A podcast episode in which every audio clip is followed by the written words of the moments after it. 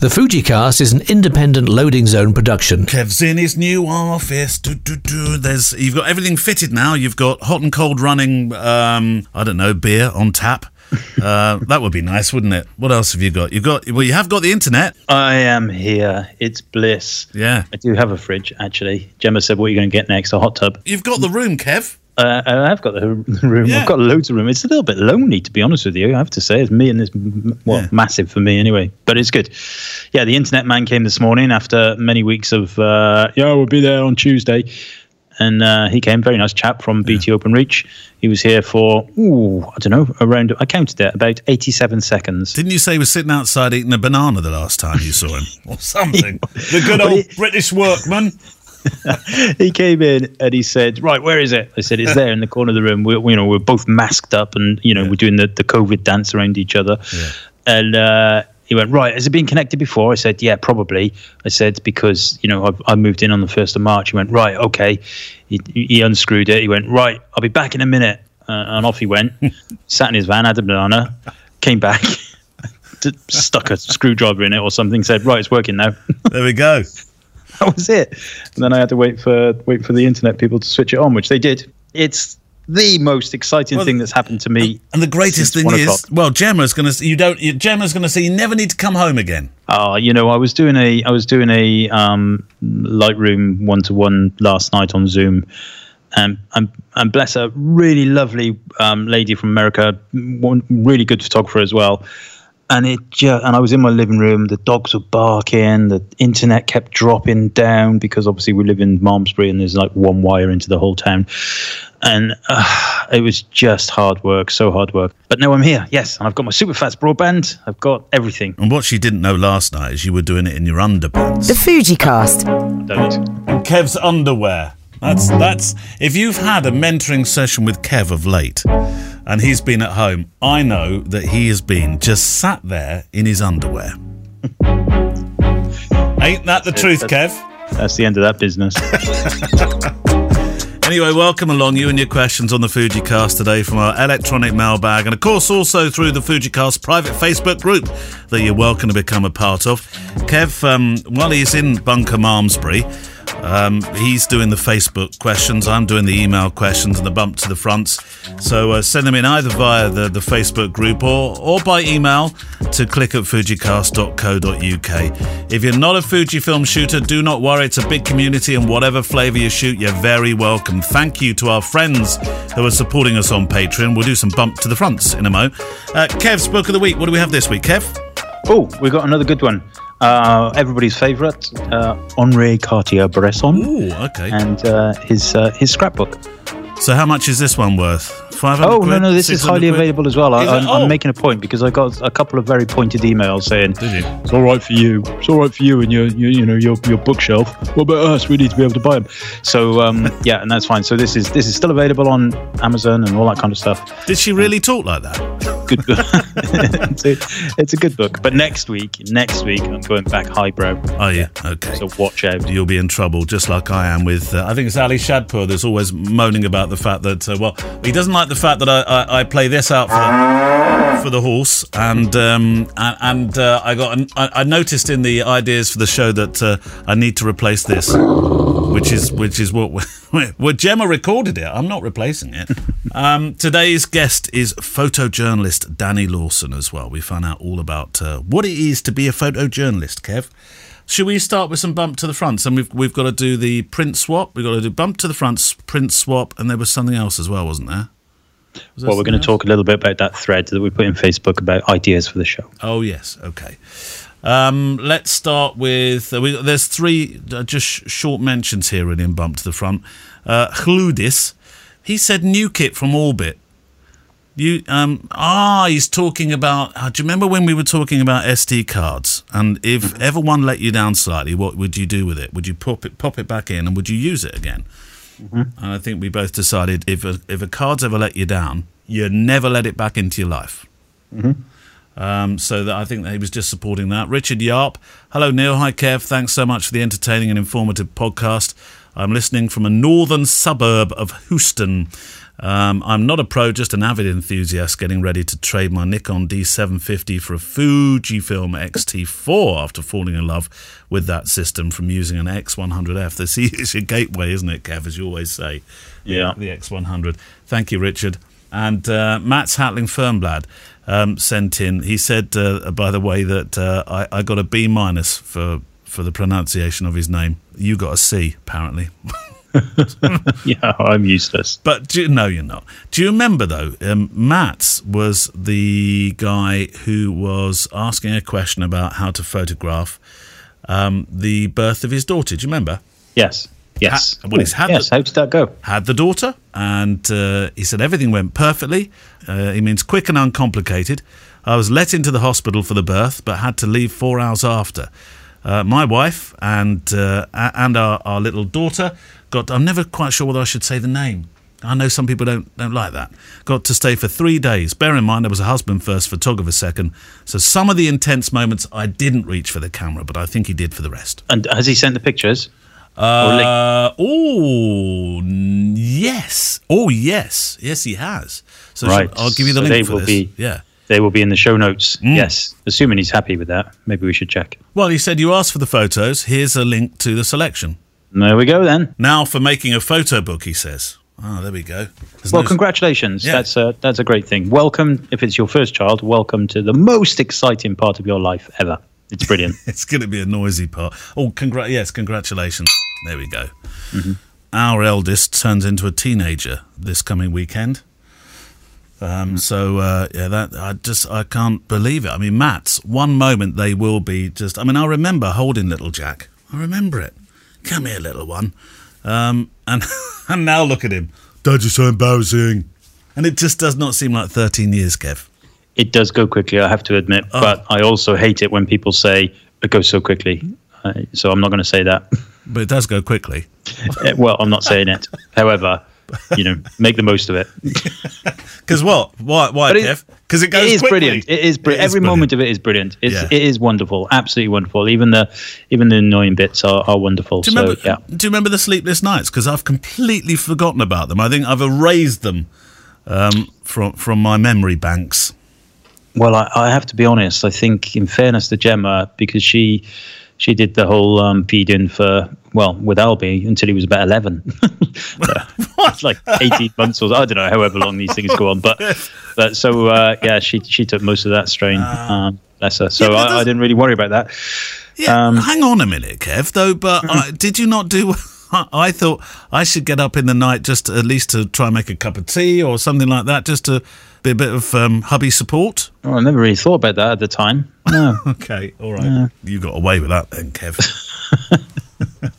right, um, print swap. Now this is great, isn't it? Print swap, Instagram print swap. Yeah. So Instagram, uh, in order to be in it, you need to hashtag FujiCast print swap. Yep. Uh, very straightforward. And the plan is we're gonna. I think we're gonna run it for maybe another five weeks because I want to give it a good, you know, a, a good, a good crack of the whip. And I think that yeah, the idea is that you just tag it. Um, I would say I, th- I think I've noticed a couple of people putting more than one image in, and and that's okay. But I think you'll end up, you know, sending quite a few prints out. So maybe maybe keep it to one. Put up Uh, your up you. your favourite. That that's the one you want to put up. Yeah, and uh, and yeah. We, so last week I was very down. I said "Oh, we only got five. Uh, now we've got 42, which is great. So, Fujicast print swap. You can search, you can look for it. If you go into Instagram and you just type into the search box at the top, Fujicast print swap, you can even follow the hashtag.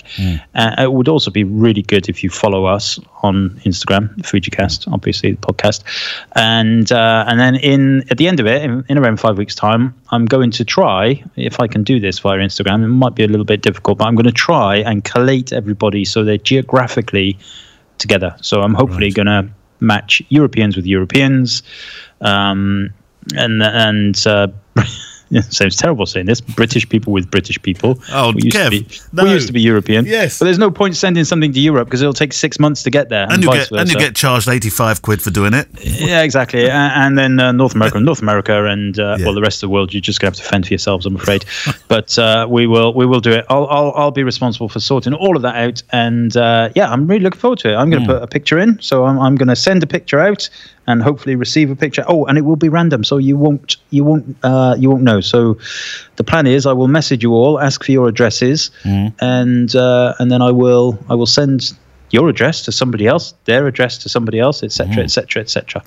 And so, uh, yeah, that's the way it's going to work. I know you shouldn't have favourites, but I, I I've spotted a, a couple of uh, couple in here that I really like. I'm just I'll pick just one out for the moment. Number nineteen photography in Gloucestershire, which isn't so far down the road from you, Kev.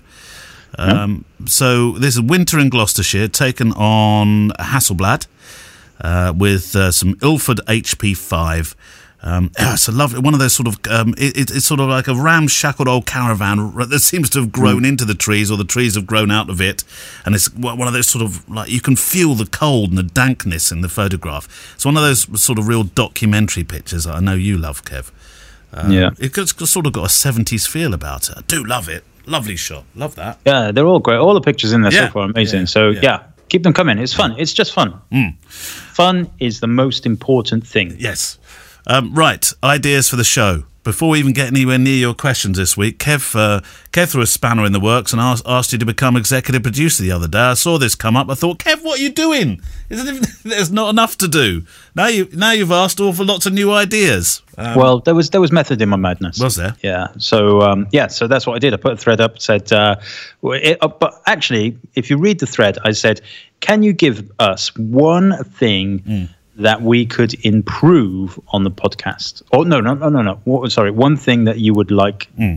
different. what was your method then in the madness? Did we have a meeting about this? No, we didn't. Oh, However, I, I okay. in the la- I, I've noticed in the last three or four weeks, I've had a few direct messages and emails and things like that, saying um, not being negative as such, but saying things like, "Well, you know, we still love it, and you know, but but you, you know, you're often getting the same questions repeated and various things like that." So um, I thought, okay, well, that's that's good. Let's throw it. Let's throw it out to the people that matter, and uh, you know, what would you like to see that's different? And basically um, of the 60 odd people that answered, 55 of them said, make a YouTube live stream, Well, yeah, which is the one thing that we, we cannot do.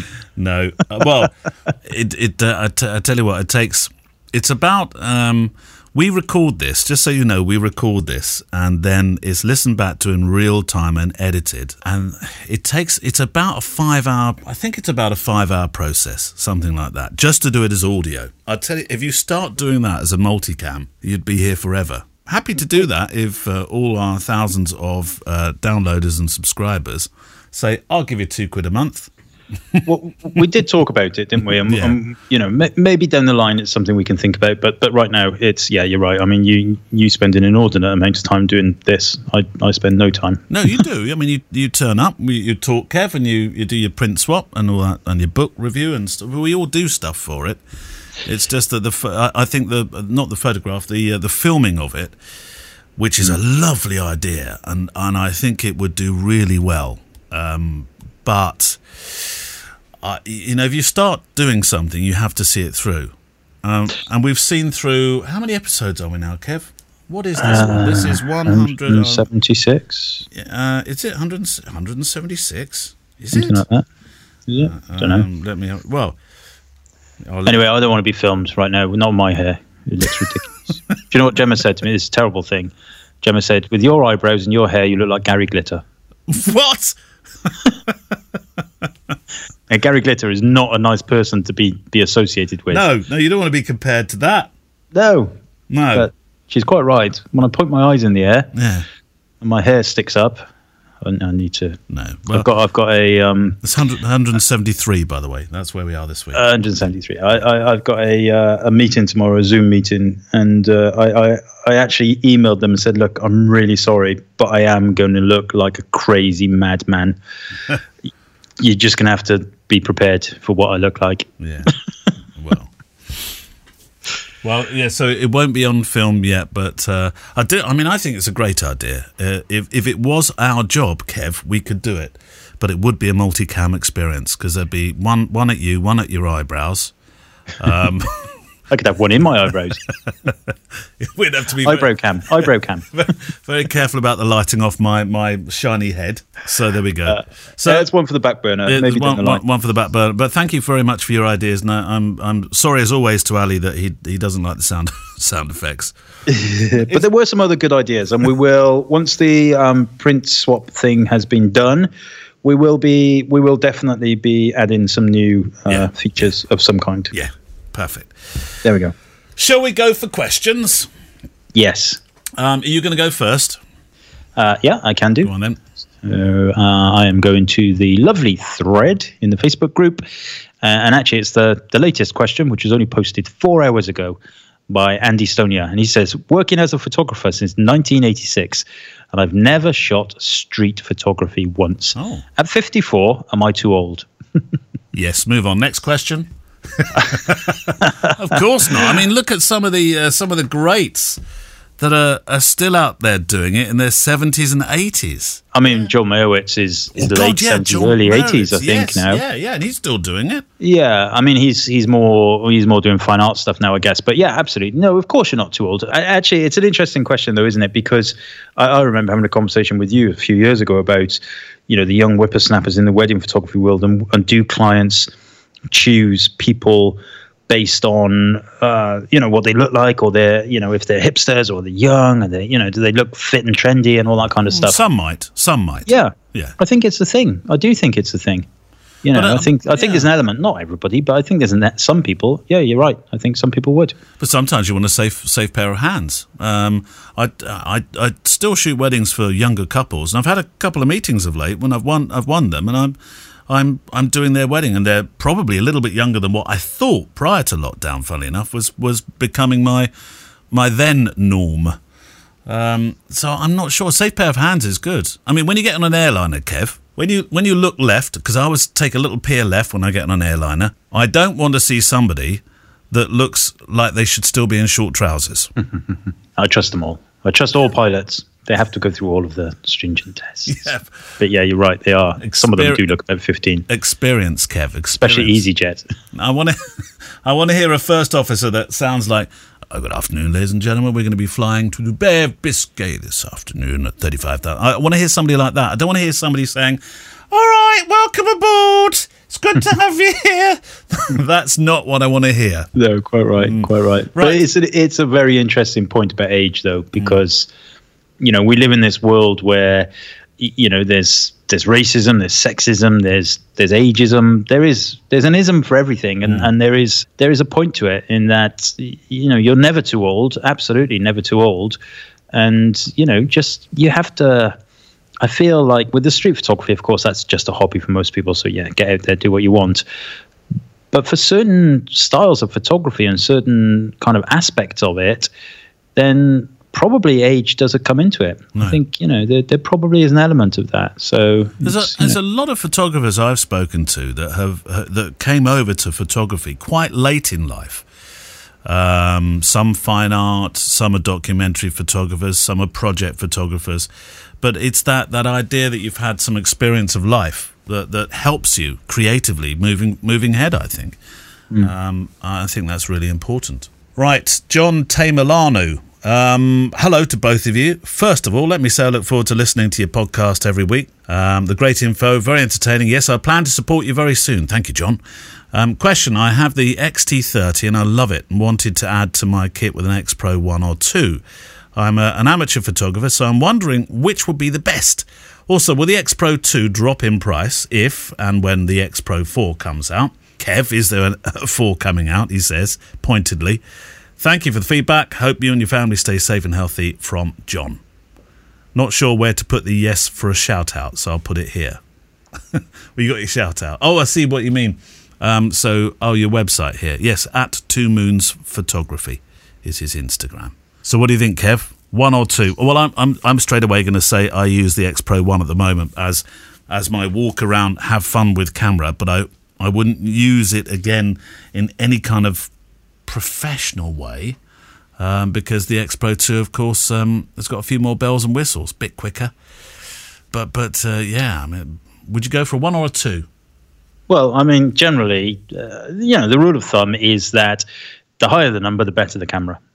Generally, right? So mm. X Pro 2 is going to be better than X Pro 1 but there's there's a char- certain charm to the X Pro One, and I think long term, I think probably the X Pro One will be the one that keeps its value more than the X Pro Two, Three, Four, really? Five, Six, Seven. You know, the first generation. Yeah, because the original X 100s, the X Pro One, they're they're going to be hard to come by, and they were they were the, like I said, the gateways to the to this system. It's you know, it's like first edition of a book, isn't it? You know, I think they're the yeah. ones that are going to hold their value. Um, but you know, the X Pro One is simply not as good a camera as the X Pro 2. Mm. Simple as that. So if you're looking for a camera eh, that you want to be uh, to give you functionality, then X Pro 2. But if you're looking for a camera that's you know really a backup and and you know you you want to think about uh, something that's you know a little bit more I don't know makes you think a little bit more slows you down a little bit more then X Pro One is, is is the one as well. But it's yeah I mean ultimately I get this question a lot. On often, I get Facebook messages from people, and they say, "Which one's best, XT3 or XT4, or which one's best, XT X Pro 2 or X Pro 3?" And I'm like, "Well, the answer is very obvious. Which one's best, mm. you know? And it's it's up to you really to decide." whether and it comes down to budget doesn't it ultimately and you know elements like things like do you want a d-pad do you not want a d-pad uh, do you want a flippy screen gate uh, do you not want a flippy screen? Don't gate? start that. all of those things. Yeah. And yeah, so the higher the number, the better it will be. And that's the same for age. Yes, got that in. Well, me and you, Andy, we'll be out there 55, 56. We'll be shooting street photography.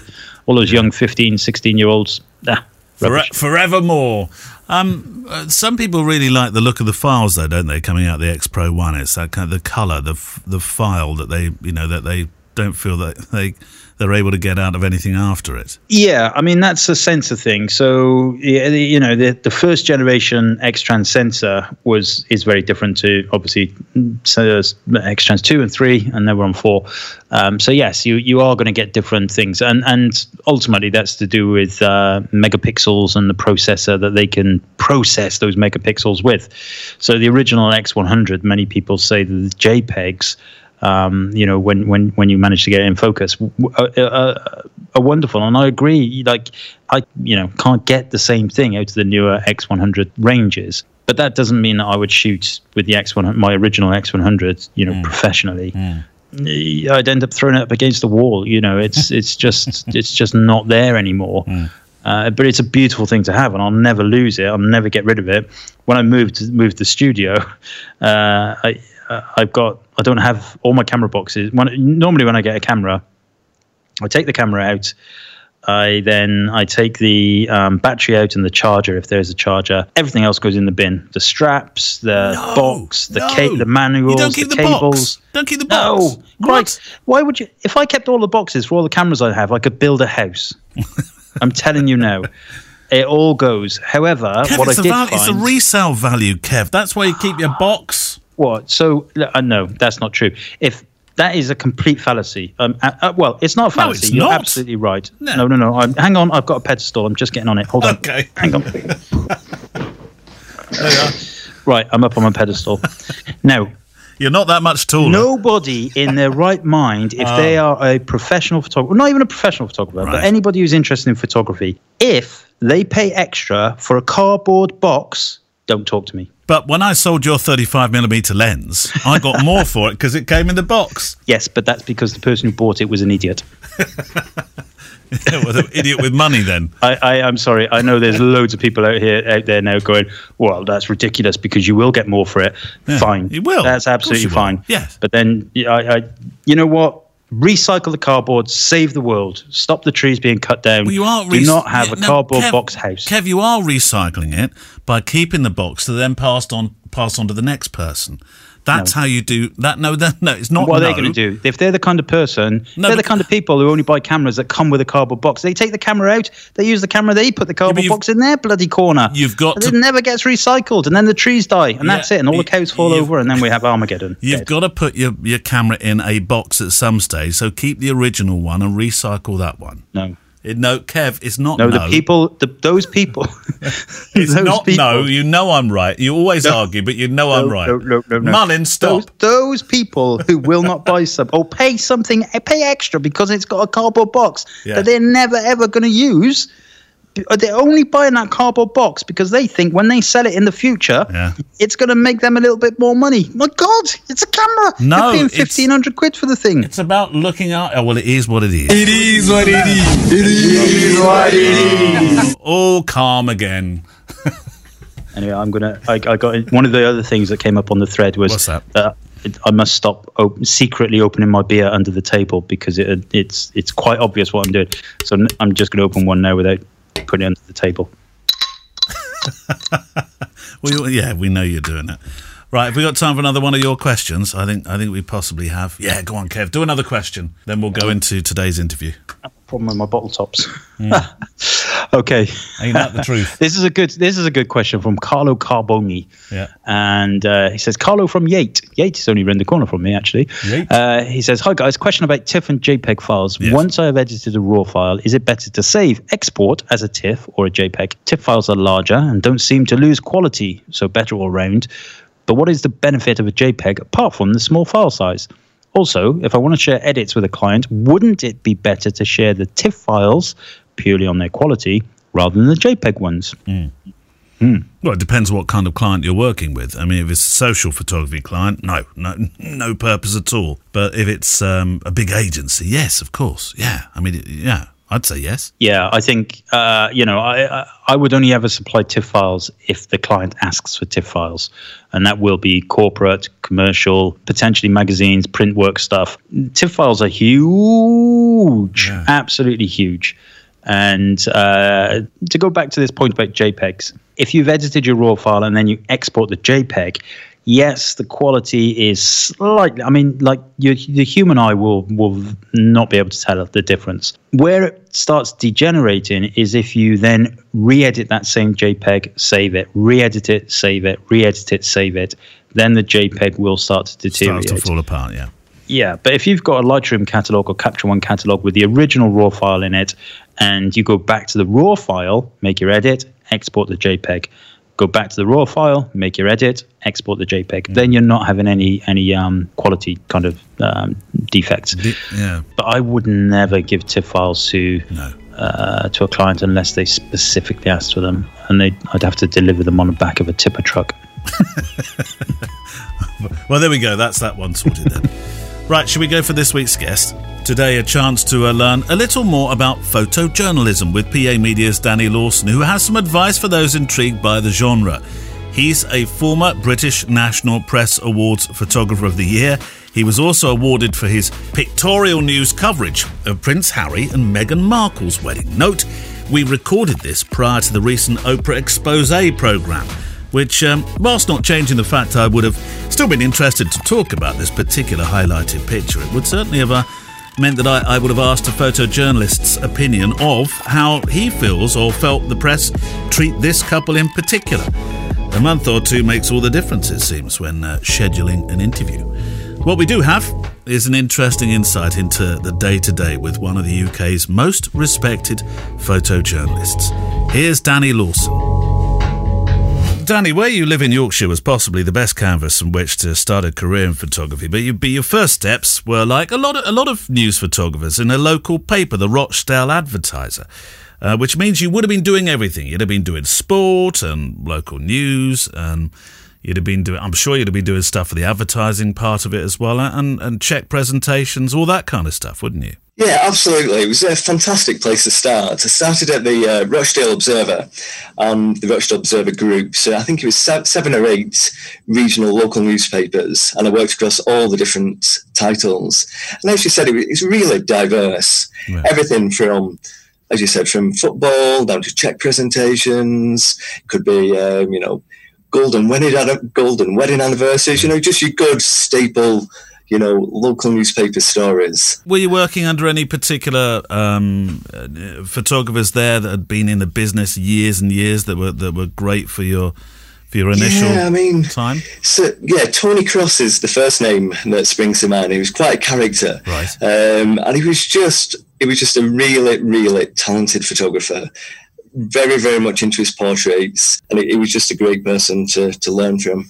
And what about what about your advice then for new news photographers? Because uh, because the route has changed, and yeah. there's still many people that that um, fa- fancy being a photojournalist. Yeah. But but the um, the approach path is somewhat different, of course. Now, what would your advice be? Just to be keen um, and to, to speak to as many people as you can, and to go, to be you've got to be a self starter. Um, and there's a few people who spring to mind who, you know, have contacted me maybe on Twitter or social media. Um, and I know that they've contacted many other people as well. You know, one just to actually ask for advice, but he says much to open potential doorways in the future. Mm. Um, and and there's a good number of you know younger lads that I see coming around, and they they're basically looking for things to do. They're looking for um, either be the hot news story or sometimes uh, maybe a feature, but then they're going off and they're doing it. There's no point in just expecting it to come to you because it never will. You know, you need to go out, you need to take pictures, you need to stay in contact with as many people as you can. And then, you know, after you've got a few numbers for picture desks and they see your work coming in regular, then maybe they will throw you a shift um, potentially if there was either you know a job opportunity, uh, you know, at maybe an evening paper, or even something like you know if people see how keen you are, you could go and maybe then use off the back of that, then go and get some work experience somewhere. Um, but if you just phone up somewhere and say, "Oh, I would like to be a photographer," but you've not you've not shown willing, you've not been out, you've not no. taken photographs, you've not uh, proved how enthusiastic you are, then um, it'll be lots of closed doors. I would think. One of one of the biggest changes has been user generated content, of course, hasn't it? And course, uh, yeah, I was I was talking to uh, Southwest News Service uh, services, and uh, they were. Yeah. They were saying that sometimes as much as fifty percent can be user generated these days. What, what, what's what's um, of the pictures that are that are coming in? Uh, that doesn't, of course, equate to what's going out and going to the newspapers, but that's what's physically coming in. So much stuff is being sent in. So they, they, they, were saying 50% of the content that they get or that they put out on their wire is user generated. Well, I think what's, com- what, what's coming in, yeah, what's coming in. Yeah, I mean, obviously, I don't work on the picture desk, so I don't see um, how much user content we do get coming in. But I think it's very clear when you look at breaking news stories, you know, be it a terrorist attack or, yeah. you know, a large fire, more often than not, now it is, you know, a user or reader generated content, isn't it? Yeah. And it's the professionals then going, um, you know, photographing the scene. Uh, you know, the next, well, obviously you go on the day, but then photographing the scene as it develops from that initial photograph. And that, that's just the way it is now. And I think at first, some photographers maybe were worried by that. I think it's less so now because you're never going to be able to replace, you know, high quality photography. Mm. So if somebody happens to be on the scene and they just get a picture that's impossible to get unless you were there at that moment, then of course that's going to be the front page picture. Mm. But there's plenty of room for professional, well composed, well exposed photographs that tell a story. Well, well, we'll come back to good exposure in just a moment's time because you've won awards for, for, for that. But we'll we'll get to that. You you left newspapers to join your uh, local newspapers that was to join your first agency, which actually was in Scotland, wasn't it? Which yes, you know, a, yeah. lo- a lot of people would have been thinking, right, I've got to move south. This is where I've got to be. I've got to be on Fleet Street. Not, I know it's not all Fleet Street these days, but I've got to be there. But you didn't. You went north did. Um, and oh, I'll explain why I tried to go south. It's the short answer, and I tried to stay put, and, and neither of those worked. Um, I was in the rather fortunate position at the time. As I said, I worked for the Rochdale Observer Group, which were particularly good payers for my age at that time. They also provided me with a company car that was tax MOT'd, nice. serviced. um, and I was living um, in my first property. Um, now, I tried to, I'm not going to name the people uh, for reasons that will become very obvious, but I got offered uh, a number of jobs at regional agencies and they offered me considerably less. Um, oh. One of which was in Manchester and one of which was down in London. Right. So I would have effectively had to take a pay cut um, to do it, a considerable pay cut if you consider that you were be living down in London as well. Um, and then a job came up in Scotland at um, Deadline Scotland, and I actually contacted them um, and was offered an interview. And before I went up for the interview, I was just very honest with them and explained, you know, what had been happening over the last year, and that I'd been offered a couple of different jobs that I'd sadly had to um, um, turn down when it when it came to um, the salary discussion. Um, and they were very, very, very good, basically, and um, they improved my salary. Mm-hmm. And obviously, it was a huge step up. Um, really appreciative to Scott, um, Scott up there. Um, and so, yeah, they, offered me the job, and it was um, an increase in salary, and it was a fantastic opportunity to go to a national level producing content mm. for regional and national newspapers. Would it be fair to say you became a much bigger fish uh, by by making that move as well? I don't think it would, to be honest. You know, it was obviously for myself personally, it was a big step forwards career wise because it was moving up the rung of the ladder. But the f- standard of photography in Scotland is just sensational. Yeah. You know, you've got people like Jeff Mitchell, who's like multi, multi, multi, multi award winner. You've got Gordon Terris, Ian yeah. Rutherford, again, all multi award winners. Um, so Jeff works for Getty Images and the other two worked for the Scotsman and the Herald newspapers, or did back then. They were the big fish yeah. when I went up there, um, and they were the people I looked up to, and you know they, they were the people I learned from. They, you know, they they really took my hopefully took my photography to the next level when it comes to you know lighting and understanding, you know, what quality photography is. Because you're continually learning, aren't you? Um, yeah, you even when you end. think you've, you you've got everything, then then no, something never. else comes along, doesn't it? I, I, think if you ever get to the stage where you think you know it all, that is the time to pack it in because no, nobody knows it all, and that just means you become complacent, you become lazy right. and arrogant. I suppose no, nobody knows it all. Now I know I know different agencies and, and the photographers that work uh, within the, the structure, whether they're well, I suppose it is different if you're freelance to to to whether you're full time. And I think you're full time, aren't you, with PA? I am. Yeah, yeah I'm staff. Yeah. So yeah. so you're staff, but but um, when it comes to sometimes suggesting the stories, are you still um, do you still do that, or or do you get yeah. commissioned? No. Well, as in my day-to-day jobs yeah, I cover. Yeah, so um, you think, well, we, we, we've got to be covering this story, and you want you yeah. say this is what we should be doing, rather than being told, right, Danny, there's a story, go get it. Yeah, easily, and I would say easily, 90% of the photographs that I take, I've generated or decided to go and do myself, pr- probably considerably more than that. The exceptions would be um, Royal Rotas. Um, that normally comes through London, will be aware of that. They'll be aware of it before me. Political visits, things like that, they'll be aware before I'm aware, and quite often let me know about it. Um, but basically my job is to understand the patch, is to understand Yorkshire, is to understand what the news um, stories of the day are nationally and regionally, um, and to make sensible decisions to go and cover the correct job of that day.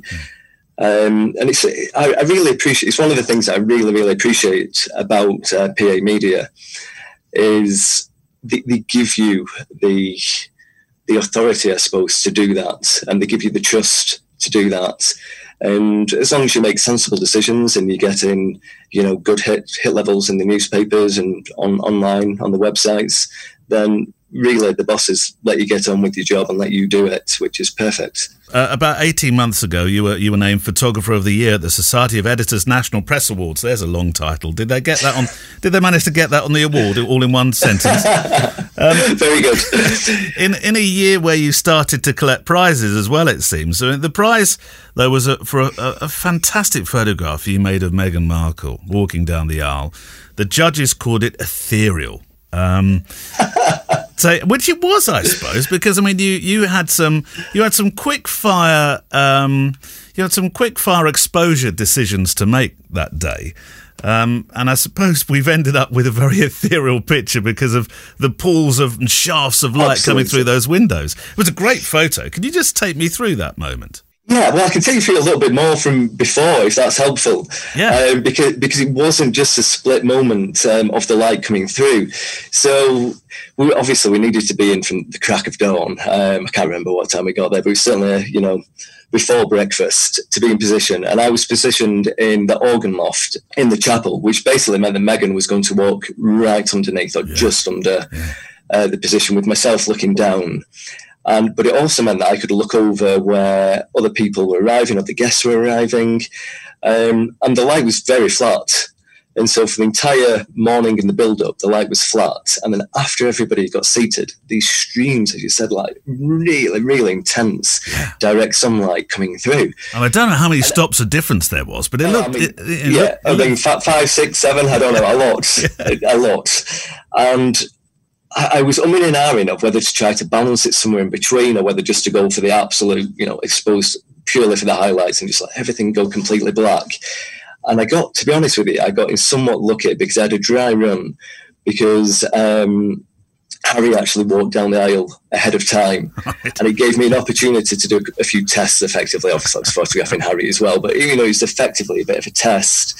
Um, and I balanced it, erring towards, um, you know, exposing for the highlights. And then after looking at my pictures, I thought it would be even better if I um, if I just let the blacks go completely, completely black.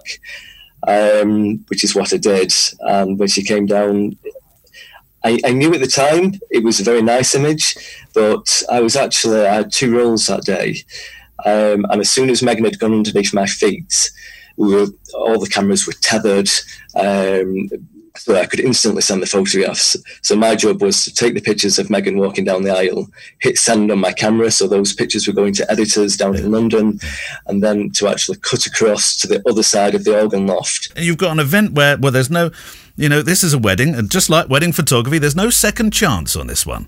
Well, that's the good thing about that job, isn't it? That there's no second chance. Now, clearly, on a job of that scale, you know, your um, appreciation for the fact that there is no second chance goes up somewhat compared to somebody walking out of a court, for example, or arriving at a court. You know, it's a, it's a different level of expectation. Well, look, some photographers know they've, they've instinctively got it. You know, they, you know, you can tell as you're taking. Got that, nailed it, Danny. Thank you very much. Did did you know that at the time? Yeah, this is it. You know, we were talking before about if you think you know everything, Yeah. it's time to give it up. And I think something else that I've noticed in lots of professional photographers is they always see the bad and they remember the bad and forget the good.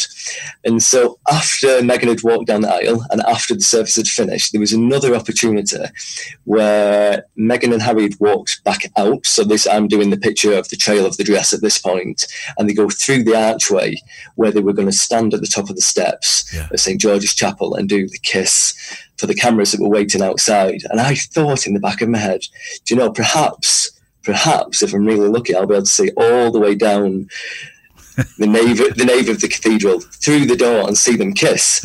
And sure enough, I could. And I, I had a 400 mil and I had a one four with me. I can't, can't even remember if I had the one four on, to be honest. Um, but but certainly I had a, a huge telephoto lens, and I could just about see them through the doorway. And I shot it. And I wish that I'd left it just slightly further, composed slightly further down, because I had Prince Charles and a few other people who were giving them a clap. And I didn't. I didn't shoot it like that. I shot it slightly further up, and I cropped it just into the kiss and the kiss with a bit kiss with a bit of an archway. And I was driving back home very late at night by this point, and I phoned my wife, and she said, "How did you get on?" I said, "Oh, do you know, I missed an image that I really, really wanted. I didn't shoot it in quite the way that I wanted, and that's what I remembered." And I said, I got another picture that I was quite happy with. You know, it's a nice picture. but what I was fixating on was the fact that I'd shot this other picture, which, looking back now, was a less important picture. It was a less, even if I'd composed it completely how I wanted, it wouldn't have been as good as the Meghan Markle picture. No, the one that I remembered was Yeah, there's there's the one ir- that I'd done. there's the irony because the, the one that you didn't remember was the one that when I won you the the uh, the, Totally. the award.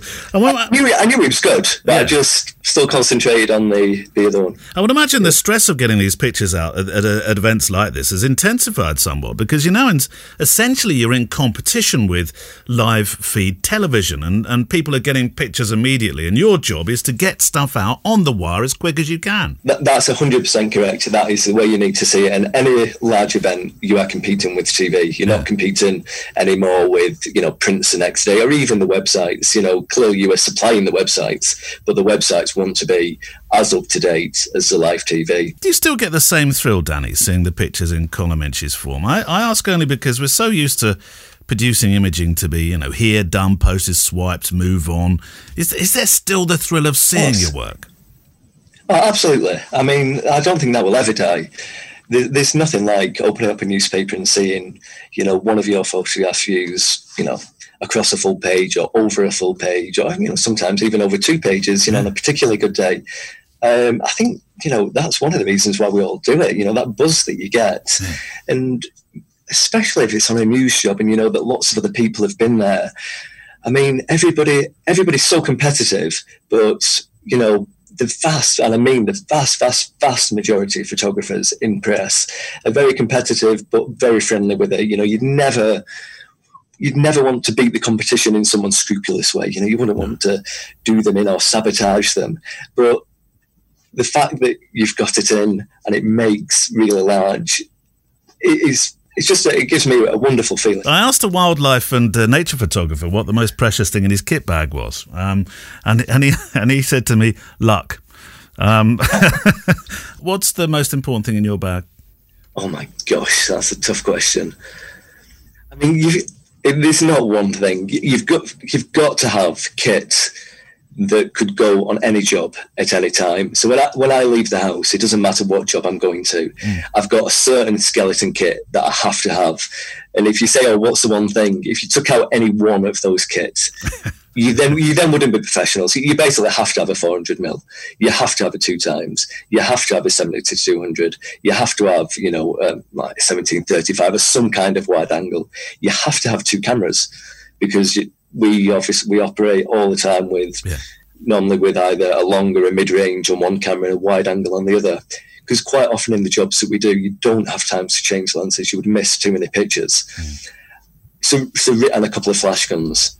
And if if I ever left the house without that kit and a tripod and a monopod, then there'd be a possibility I could be called to a job that I wouldn't have the ability. Well, I wouldn't have the equipment to cover it. Yeah so that's the skeleton kit, and then I add various things to that depending on you know what, what I know that I'm going to cover. Talking of kit, well, I was talking um, with a, a, photojournalist about the Hungerford massacre, the story that was mm-hmm. uh, in the, the 80s, and of course. Um, that was that was um, prior to digital. It was film days. And I remember having a, a discussion where he said, "Yeah, I, I was, uh, you know, sent in that day to um, to make pictures in Hungerford, and one of the issues was that I was already on a job and didn't have enough didn't have enough film. They had to helicopter it and drop it into a farmer's film, a far, farmer's field, farmer's field, and I had to go out and get it and go back in again.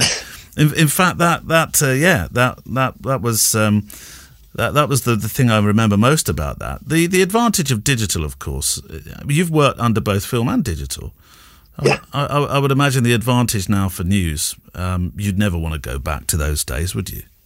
Well, for news, you just couldn't. You know, it's as simple as that. There's no want in it. Yeah. Um, it just slow it would be an understatement. We were just talking about the fact that I can take a picture and on a big job, if need be, that picture can be on a website two minutes after I've taken it. Yeah, yeah. Now, if you put the time that it would take to take a film dev it somewhere in a bag in the dark, develop it, scan it.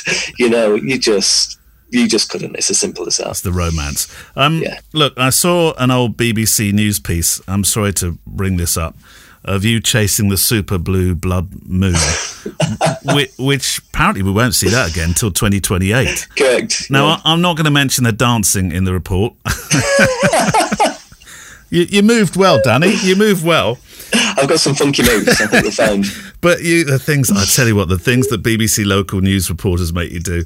But but you, you were chasing this picture on the report, te- teaching a journo how to photograph the moon, which I, I found quite interesting actually. You You'd chosen to photograph it with a Humber oil refinery in the background, so you could give it yeah. some some context and some perspective because that, that moon was going to look huge, wasn't it, behind the Correct, behind yeah, the the, yeah. the, the, the uh, chimneys or funnels or whatever.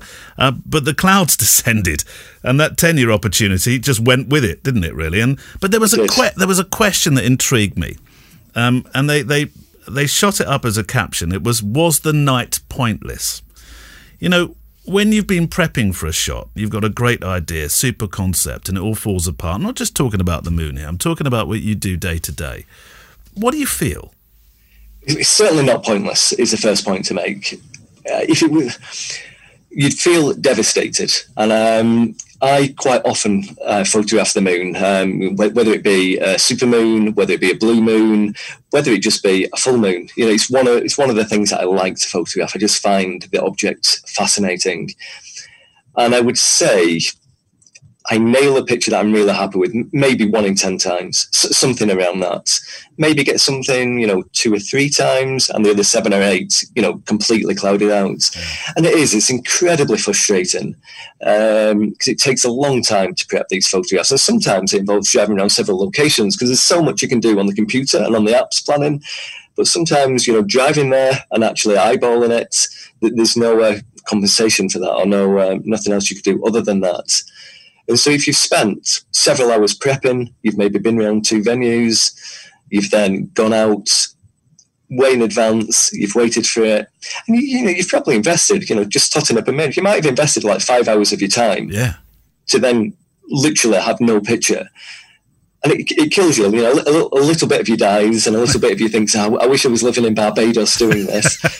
but then the times when you get it and you nail it, all the times that you failed, all the times that you've been stood freezing cold on a hillside somewhere, are suddenly you know worth it and then some. Yeah. And and the fact that it doesn't happen any time just makes it every time rather it just makes it so much more special when it does happen. Just finally, Danny, what still motivates you? What gets you out there each day? It's it's getting the images. It's as simple as that of you know i'm still after all these years i'm still fascinated by photography. I'm still fascinated by the way that an image can move people um, that it can stir emotions that it can tell a story.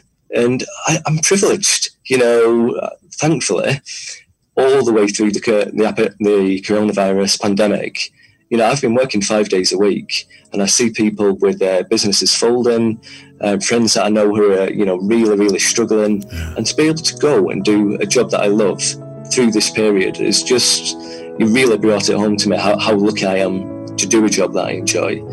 Um, and I don't think I'll ever get tired of images. I don't think I'll ever get tired of appreciating other people's works and, you know, hopefully trying to create photographs that other people like and enjoy to look at. Well, thanks to Danny Lawson from PA Media. Today on Photography Daily, if you like your interviews after you've listened here, I'm talking to sports photographer and the new Irish Press Photographer of the Year, James Crombie who in 2020 and 2021 has had to think about as far outside the box as is possible. Everything stopped. All sport stopped for about three months. You've seen it in the UK as a sports photographer, it's a little bit worrying, you know what I mean? Because that's what we all do. And then on Wednesday, a photo project called Women of War, a 35 year photo project with Pulitzer Prize winner Marissa Roth. I know this will sound strange, but I was so almost possessed by it. And sometimes I almost felt like I had a, a hand on my right shoulder, just like steering me along the path. Friday is, of course, the, the photo walk edition that we do, and on More Photography Daily,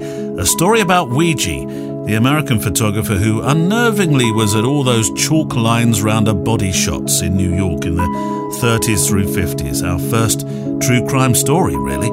Photography Daily is on all your, your main popular podcast apps. Just look for Photography Daily. Right, back to your questions. Oh, this one's actually not a question, Kev. This one is a um, a sort of comment. And actually, you could do comments. Sometimes comments are good conversation starters, aren't they? Indeed. Uh, and this is from Neil Swanson Swanson. No, that can't. He must have put that down twice. That can't be his name. Well, he, he, sometimes people marry people with the same surname and they have a double barreled. Swanson Swanson? Gemma's, Gemma's parents both had the same surname when they were single. Did they? Yeah. Wow. Oh, yep. I didn't know that. Well, there we go. So this is Neil Swanson Swanson.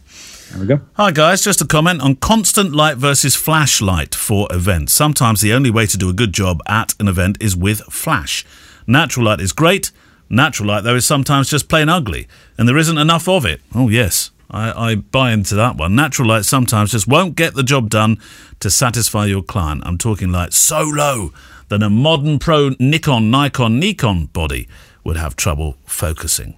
Have you? I mean, you don't use a lot of flash, do you? If if any, actually, Kev. No, although I am going to learn it because I've got a studio now. are, are, you? Are you? I mean, yes, that that's using your speed light in the studio. Although so many people now use a constant light light source, um, mm. something like an Aputure. for that. But um, in terms of things like speed lights, Godox, and all that kind of stuff, are you are you more inclined then to start using that stuff uh, in your maybe your wedding work? No, No, okay. But, Never. but some sometimes, I mean, certainly for for uh, the the cake shop and so on. I mean, it can save you, can't it? Yeah, absolutely. I just because I don't, I don't really want to get involved with it. It does not mean that it's a bad thing.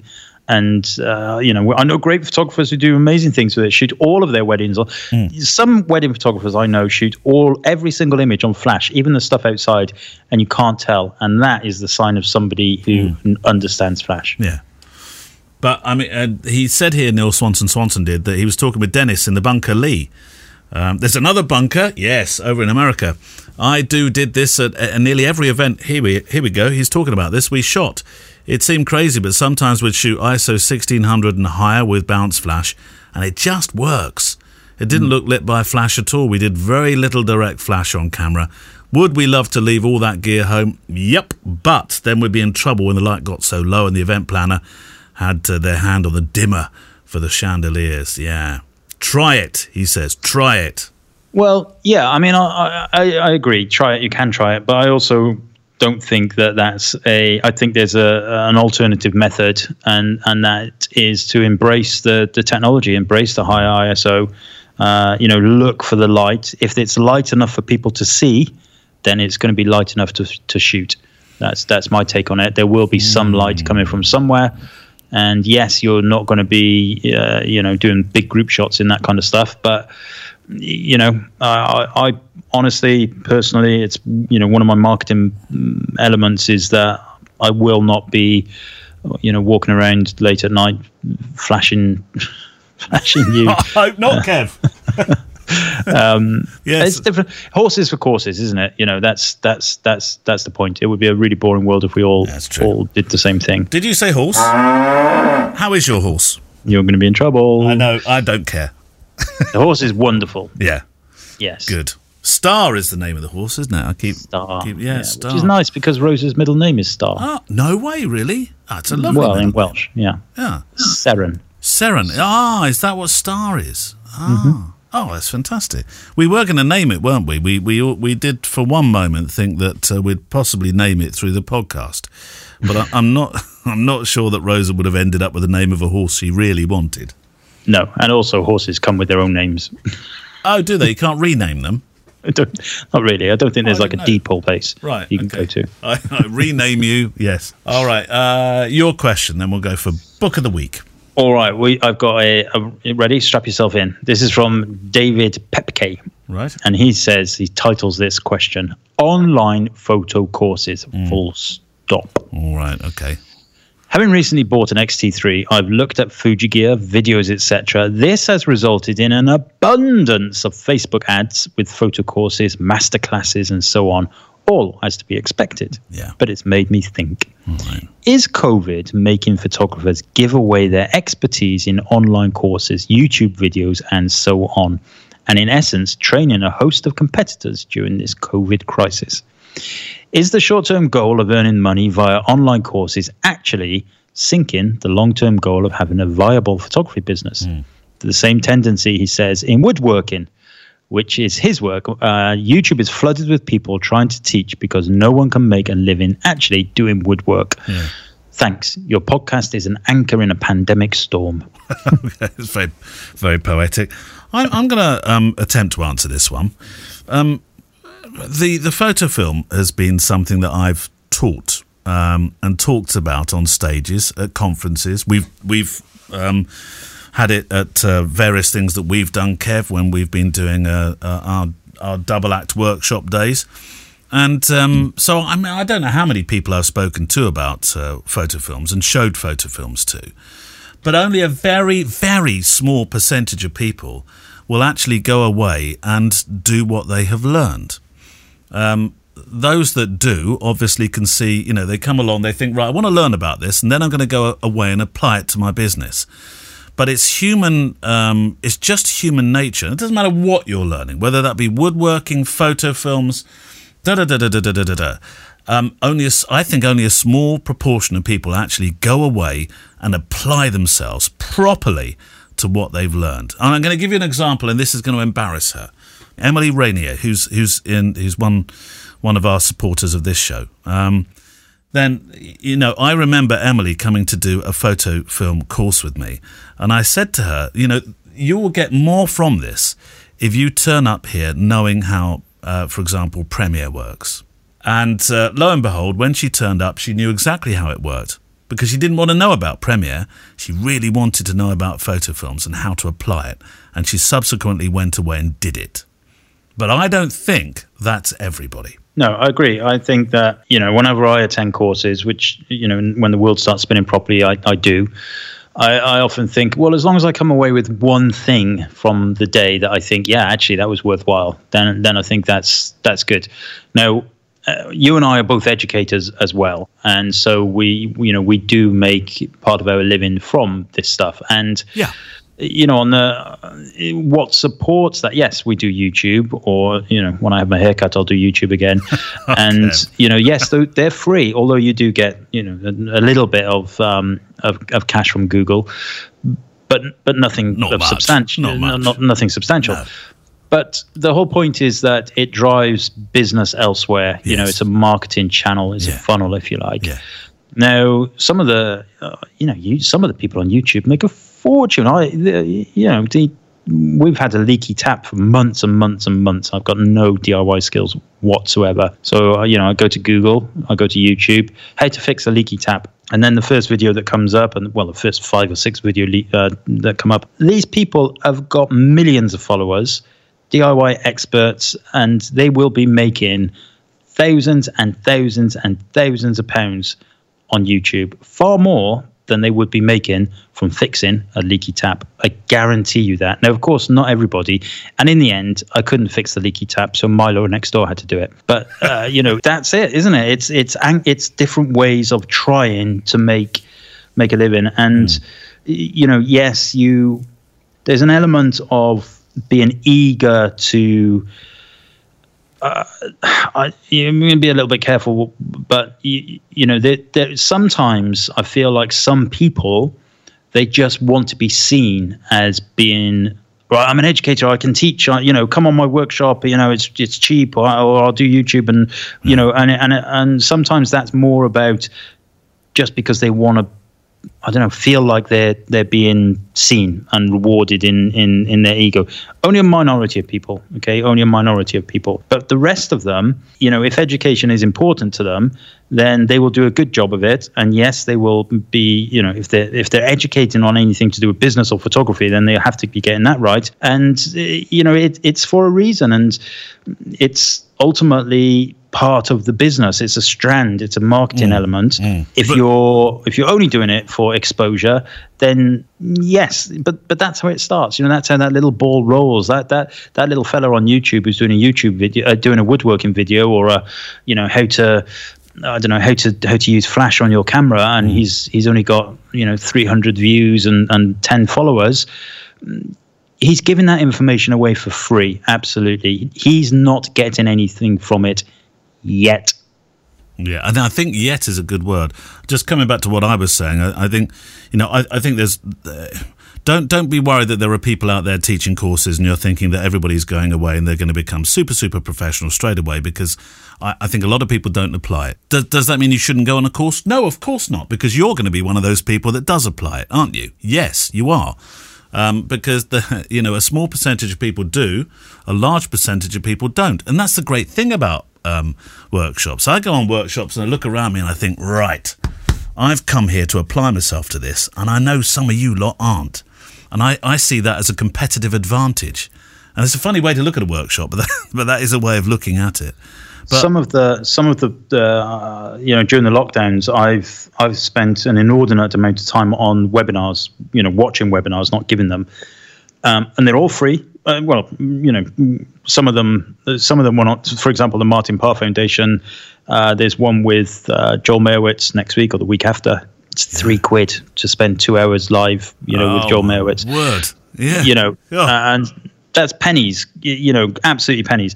But but you know, other than that, I've spent a lot of time on webinars uh, business webinars generally. I've spent time on um, webinars from Zoom themselves, teaching me how to use Zoom. You know all that kind of stuff, and that's free. And and you know they're they're not getting anything from that apart from the fact that I'm learning about their products, and that's ultimately where it comes from. I, I honestly think there's a, you know once once you can avoid that once you can step over that line of of kind of ego, I think, uh, and, and like I say, it's a very minority of people, but it is there. You can see it. Um, once that's once that's gone, people are genuinely uh, educating for the right reasons, mm. and you, you know, it's.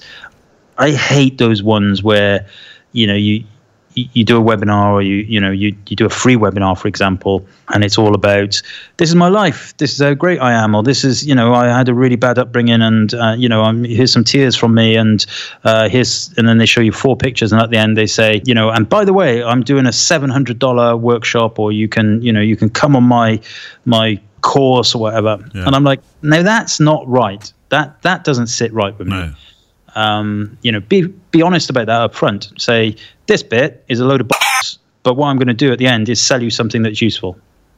then you can do that. Do have you ever been on a, a workshop? I know I have for plain validation. I, i.e., you think right. I think I'm on the wrong. I think I'm on the not wrong. I think I'm on the right path. Um, but I, I kind of just need somebody to show me that it is, because I don't think that's a bad idea. Yeah, I mean, uh, it's yeah, I've done things like that. I think um, you know I've sat in on courses, seminars at SWPP, WPPI, all over the place uh, for similar things. You know, the, these people have got a big name, but you know, I feel like uh, you know, I can I can kind of match them. Yeah, and I mean, then I go and sit there, and then I realize actually I can't match them. Well, you know, what, I, what, what I didn't want to say there, it wasn't the cross arm brigade where you think, oh, you're no better than I am. I don't mean it for that reason. I think sometimes you look at it, uh, look at somebody talking, you think, yeah, I really admire you. Uh, and I, th- I think I'm on the right. I think I'm on the right journey here, and you're validating me. And I, yeah, and that's a good thing, mm. isn't it? Mm. Yeah, mm. the Cross Arm Brigade. I love that. That's brilliant. That that does remind me of the SWPP and the. At the SWPP, by the way, the convention is a wonderful thing. Don't get me wrong, but you do get people. You get them. They're either in the front row with their crossed arms and their legs wide open if they're men, uh, staring at you, and or or it's or they stand at the back leaning against a pillar with their arms crossed and you know, like because they're they're too important yes. to actually take a seat. Yeah, yeah. Done uh, this, been there. What have you got? What have, what have, you got to show for yourself? Go on. Yeah, that cracks me up. They usually come in about five minutes late so they can make an entrance. Yeah, yeah, yeah. Yeah. Yeah. Uh, but, but, we, to, but can we just say the SWPP and um, WPPI and all the others is a wonderful thing. Oh, Actually, oh yeah, yeah. Don't get me wrong; they're yeah. brilliant. I, you know, I, I, I've spent many, many as, great days at the, both of those conventions. Yeah. Uh, but yeah, we, have uh, all experienced that. as Michael Bolton once said, as oh no, actually, he said love is a wonderful thing, didn't he? He didn't say the SWPP was a wonderful thing, but I'm sure he would if he thought about singing a song about that. Uh, should we do a book, Kev? Yeah. Is it time for Kev's book of the week? Yep. Another big one. Mm-hmm. Just moving my microphone. Sorry. I wonder what that was. I, I thought for a minute you were on some sort of. Uh, uh, uh, Kev was on hydraulics. Oh, see, I've got my glossy white desk now. Listen. you, it's. That's just me moving my microphone. Oh, I thought for a minute you were on a standy up, one of those electric standy up desks. No, everything in this room is amazing. no standy up electrics in that. right, so we've got uh, Henri Cartier-Bresson. Henri, or Henri, depending on how you want to pronounce it. Mm-hmm. Uh, scrapbook. Oh. Now, I've had this for got to be 10 years or so. And I have to say, it's one of those books that sits there. It's quite big, it's quite heavy. Um, and I, but I don't really dip into it that often. And and this week I thought, hang on, I'm gonna I'm gonna take a proper look at this book. Um, and it was only then really that I I understood why this book even exists. Um, and so ultimately what happened was back in 19, I think it was 1946, 47, something like that. Off he trotted to uh, New York, um, and he took a whole load of prints in a in a briefcase or a bag of some kind, um, and and he brought bought a uh, you know like a, a, scrapbook, effectively a sticker book, you know, uh, and he stuck them all in, stuck them all in one by one, um, and that and that's the book that he would go around to all of the curators, to uh, the um, Museum of Modern Art, and to you know all of the exhibitions, and, and say, look, here's my sticker book, here's my my scrapbook with all of my pictures. Hmm. And what we have in this book, which was actually not printed until 2006, is those pictures, 300 odd prints. Um, so they're they're real early stuff not necessarily uh, his more famous work, although there's there's elements of it in there. Um, and and that that's what makes it really interesting to me. So, for example, on page seventy nine is one of his most famous pictures, which is the um, the cyclist. You've got the spirally staircase, and uh, and the cyclist going by uh, slow shutter speed. So the cyclist is in in kind of movement, um, and that's that's one of his most iconic pictures, if you like. Yeah. But but for all intents and purposes, throughout you're going to come across them, and there's there's multiple kind of descriptions of these images. So you have or multiple versions of some of the images. Um, so, for example, on page 140, you've got uh, well, technically a, a, a, triptych, if you like. So you've got two vertical images and a horizontal of pretty much the same scene. So uh, you know we're, we're kind of looking at snapshots of of a moment, multiple shots. Now Henri Cartier-Bresson was um, was kind of famous, really, for even though he was shooting film, for not being uncomfortable about shooting multiple shots to get the decisive moment. Yes. So that idea of the decisive moment from him was uh, actually in a series, usually in a series yeah. of images.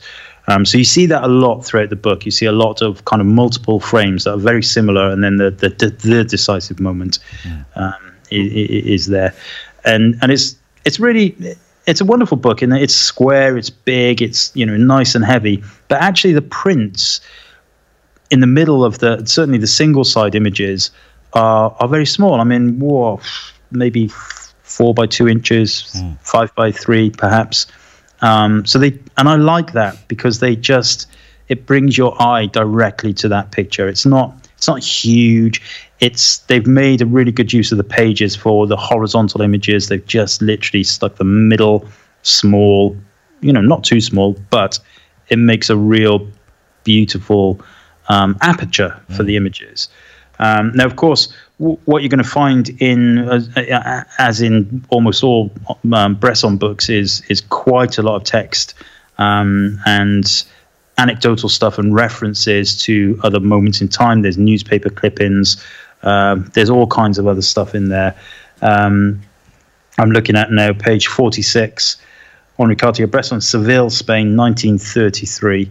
Um, and you know, it's really interesting because obviously photography is about nostalgia, mm. clearly, and uh, we talk about that a lot. And then you know, I'm looking at this now, Seville, 1933, probably right bang in the middle of the Spanish Civil War you know, buildings bombed. Um, and then there's a lot of the stuff from Cuba. I mean, there's a lot of contact sheet cutouts as well, which is really interesting. It's it is a photo book in that you can just open a page, look at the picture, and, and appreciate it. But also, it's an educational book too. You know, it's worth reading. It's worth looking at. There's certainly the stories about the negatives and when negatives were destroyed and uh, elements like that. I mean, this is a. We talked last week about uh, art history and photography history. Yeah um, you know, this is this is the kind of book that would be a, a textbook for that. Uh, I'm reading now, just briefly on page 25, about um, the research that the the curators doing, and they're, you know, there's photos that are missing, and they're trying to figure out where these photos are, and you know, the contact sheets. There's there's diary entries. You know, if you could pick this up and turn it into a Netflix documentary, boom, there's your money. Yeah. Oh, blimey, yeah.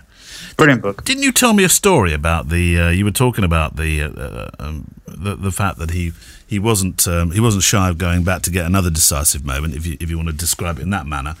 Uh, mm-hmm. About the um, the famous man leaping across the the pool. Um, photograph. Was it you that told me something about that? I'm sure it was. I'm not sure it was me that told you, but I've heard similar things. Yeah. Um, w- what I did tell you about was that the decisive moment is a translation. So, so his his original, uh, well, his seminal work, if you like, the decisive moment, w- w- is a translation. It it doesn't actually mean, um, you know, click, there's a decisive moment. No. It, it, it, it, effectively means a moment in time. Mm. Um, it doesn't mean the you know the photographer is getting that decisive moment.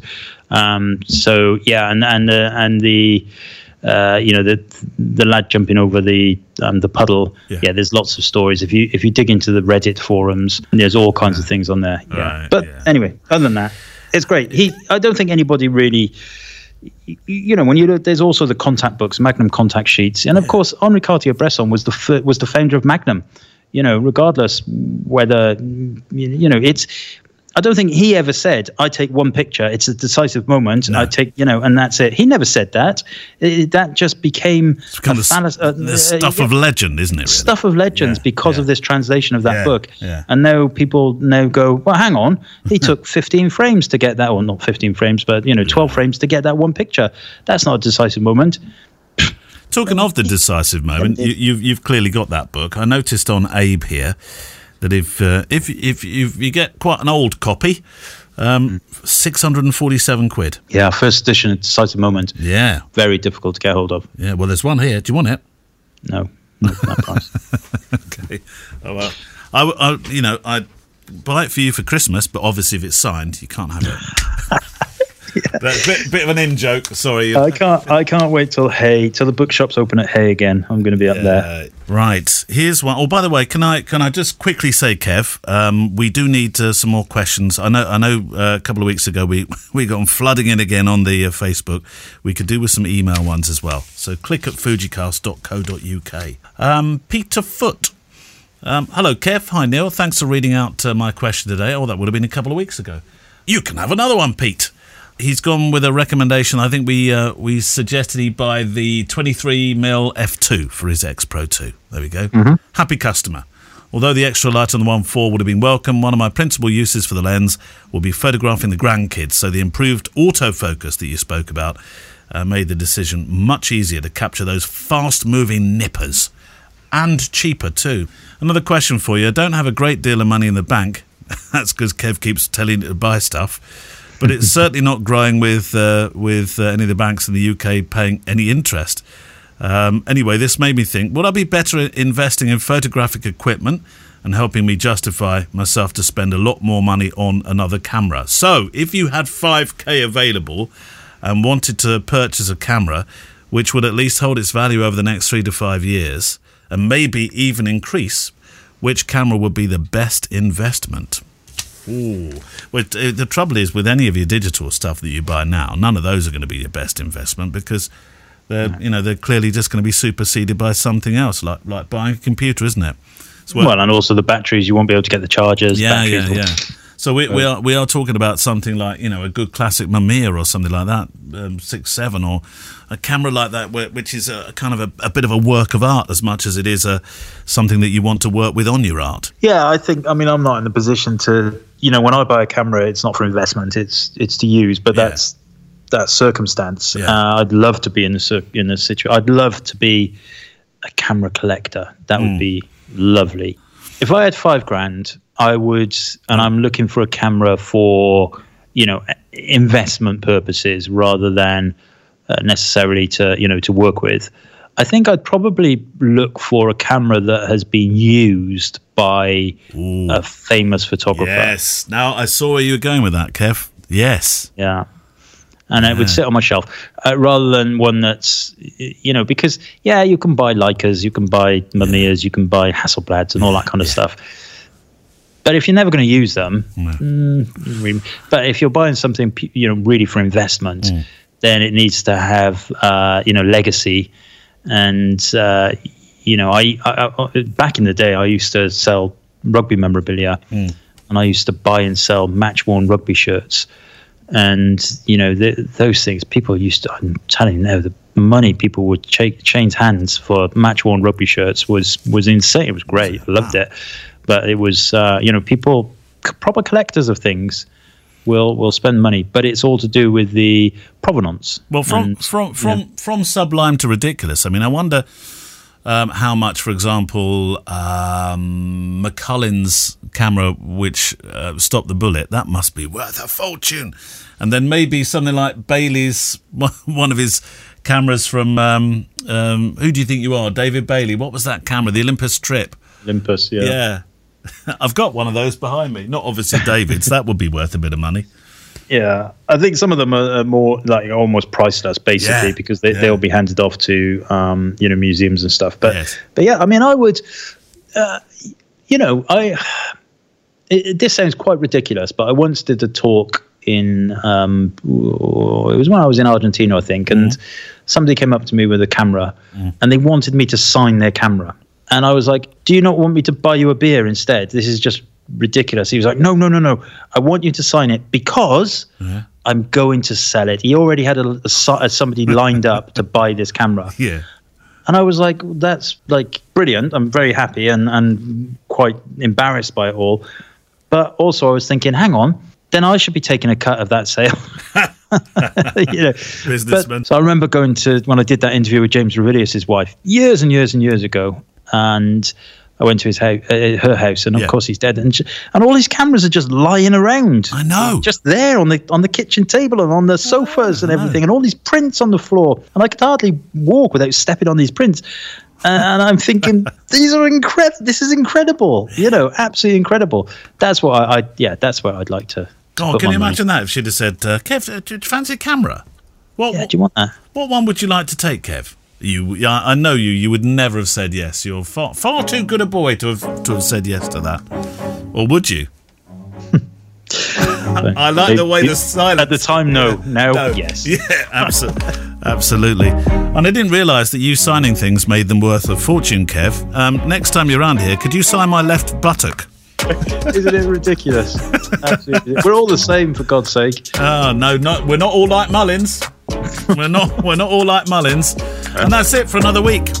Um, we will return next week. Thank you to our guest today, Danny Lawson. Um, thank you for your questions. Yeah, just a, a, a quick shout out to say if you'd like to email them in, then click at fujicast.co.uk. Is one way to get your questions in. The other way to get them in is to uh, go to the, the Facebook group, of course, isn't it, Kev? Indeed. Facebook Yep. group, top of the thread. There's a question. And don't forget, hashtag Fujicast print swap. And, and we'll be doing that for what, another four or five weeks, did you say? Yeah, like that. That seems reasonable. So send your questions in. Thank you to all those that are supporting the show by Patreon. We'll continue doing our bumps to the fronts. Um, if you'd like to see uh, the links for today's show, just go to the show page and, and they'll all be there. Have a good week, Kev. See you next week. Bye bye. Bye bye. The Fujicast is an independent loading zone production. Email the show with your questions and words of wisdom to click at fujicast.co.uk. Email any complaints and political nonsense to our wives, who will deal with your comments in their own good time and in their own good way.